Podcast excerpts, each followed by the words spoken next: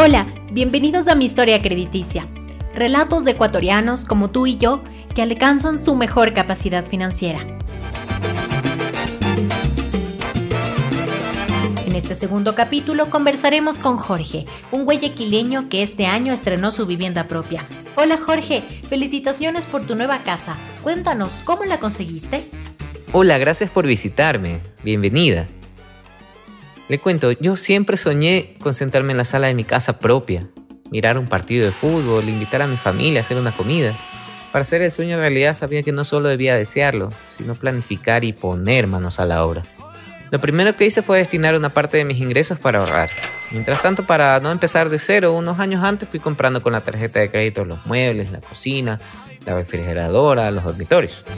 Y entonces, ¿cuándo fue que decidiste dar ese gran paso? Antes de decidirme por el hipotecario, hace tres años solicité un crédito de consumo en un banco para terminar de pagar mi auto. Las compras de los muebles y de los electrodomésticos las hice desde hace unos dos años con mi tarjeta de crédito. Eso sí, pagando puntual para que mi buen comportamiento se refleje en mi historia de crédito. Imagínese, haciendo hábito de pago de la tarjeta y de las cuotas de mi auto, ya me estaba preparando para algo más grande. Luego, en enero de este año, cuando tuve el ahorro suficiente, empecé a buscar la casa con patio que siempre había querido. Aboné para la entrada y solicité un préstamo por unos 65 mil dólares.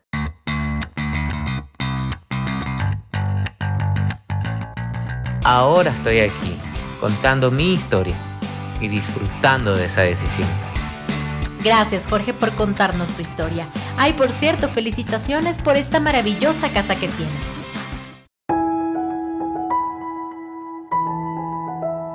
Como él, más de 15.700 personas obtuvieron un crédito hipotecario en el último año, solo en el sistema financiero privado por un monto promedio de 65 mil dólares financiados a 10 años de plazo promedio. De esta población, el 50% ya había obtenido un crédito de consumo desde hace tres años y había adquirido experiencia previa en el manejo de tarjetas de crédito. Recuerda que construir tu historia de crédito te permitirá ser visible para el sistema crediticio ecuatoriano y así alcanzar tu mejor capacidad financiera. Tu historial se convertirá en una herramienta para la evaluación de la institución en donde solicites un crédito. Cada institución aplicará sus propias políticas para la evaluación. Hasta la próxima, en un siguiente capítulo de mi historia crediticia.